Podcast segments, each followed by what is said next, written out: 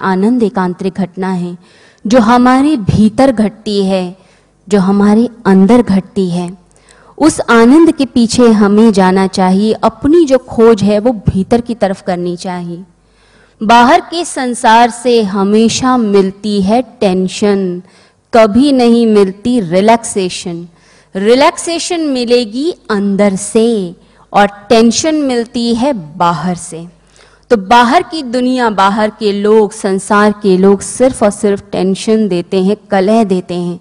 परंतु जो शांति है, जो आनंद है, वो हमेशा आपके भीतर से आता है।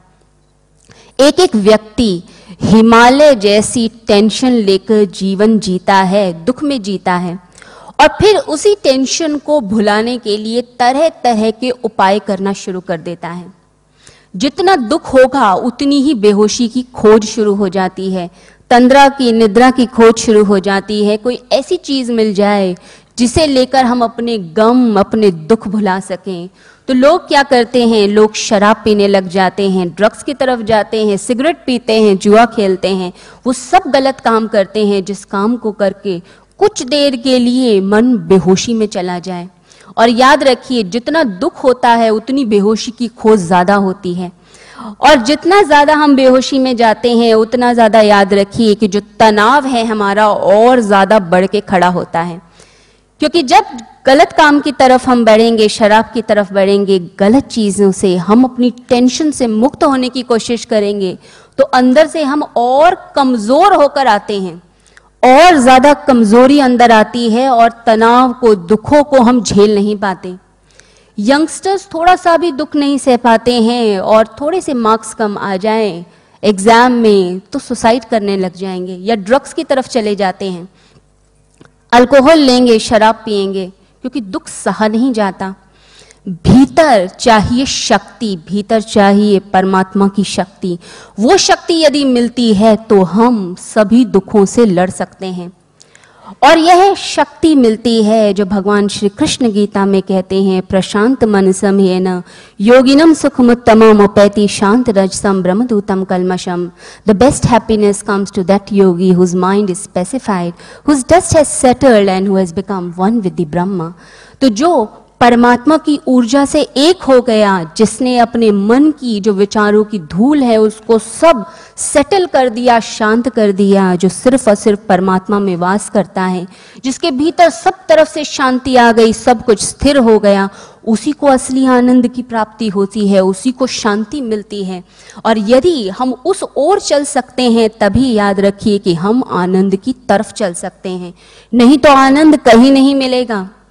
लोग क्या करते हैं? बाहर की तरफ़ भागने की कोशिश है, परंतु भीतर नहीं है। यदि भीतर की तरफ़ चलते हैं, अपने आप को साधते हैं तो वह शक्ति मिलेगी कि संसार की समस्त समस्याओं का हम मुकाबला करने के लिए काबिल हो सकते हैं।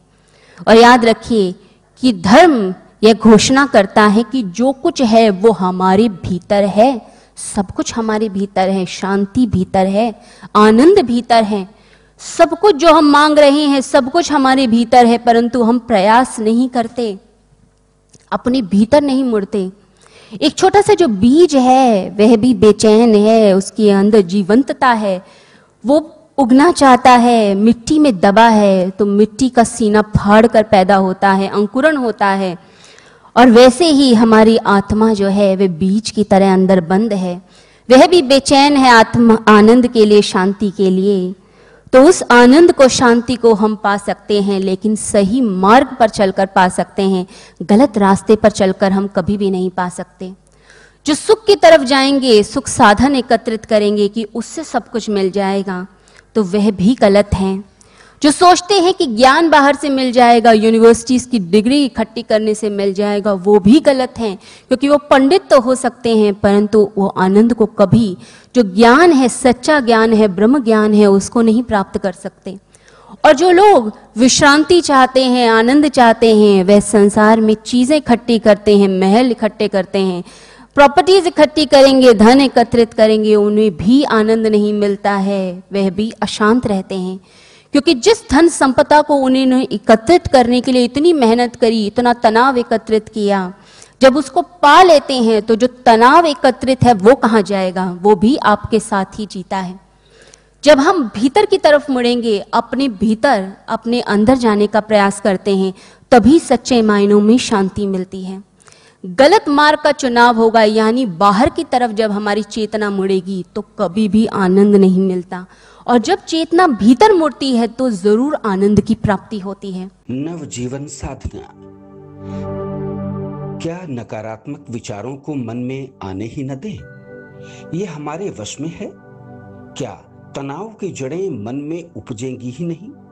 अगर निरंतर ध्यान साधना को जीवन में शामिल कर लिया जाए आध्यात्मिक जगत में परमात्मा की अनुभूति के साथ, क्या सांसारिक जगत में भी प्रसन्नता, सफलता, संबंधों में आत्मीयता, धन, ऐश्वर्य का सपना सच करती है? नव जीवन साधना? तो इसका जवाब है हाँ। इस कल्पना को साकार रूप देने का संकल्प है।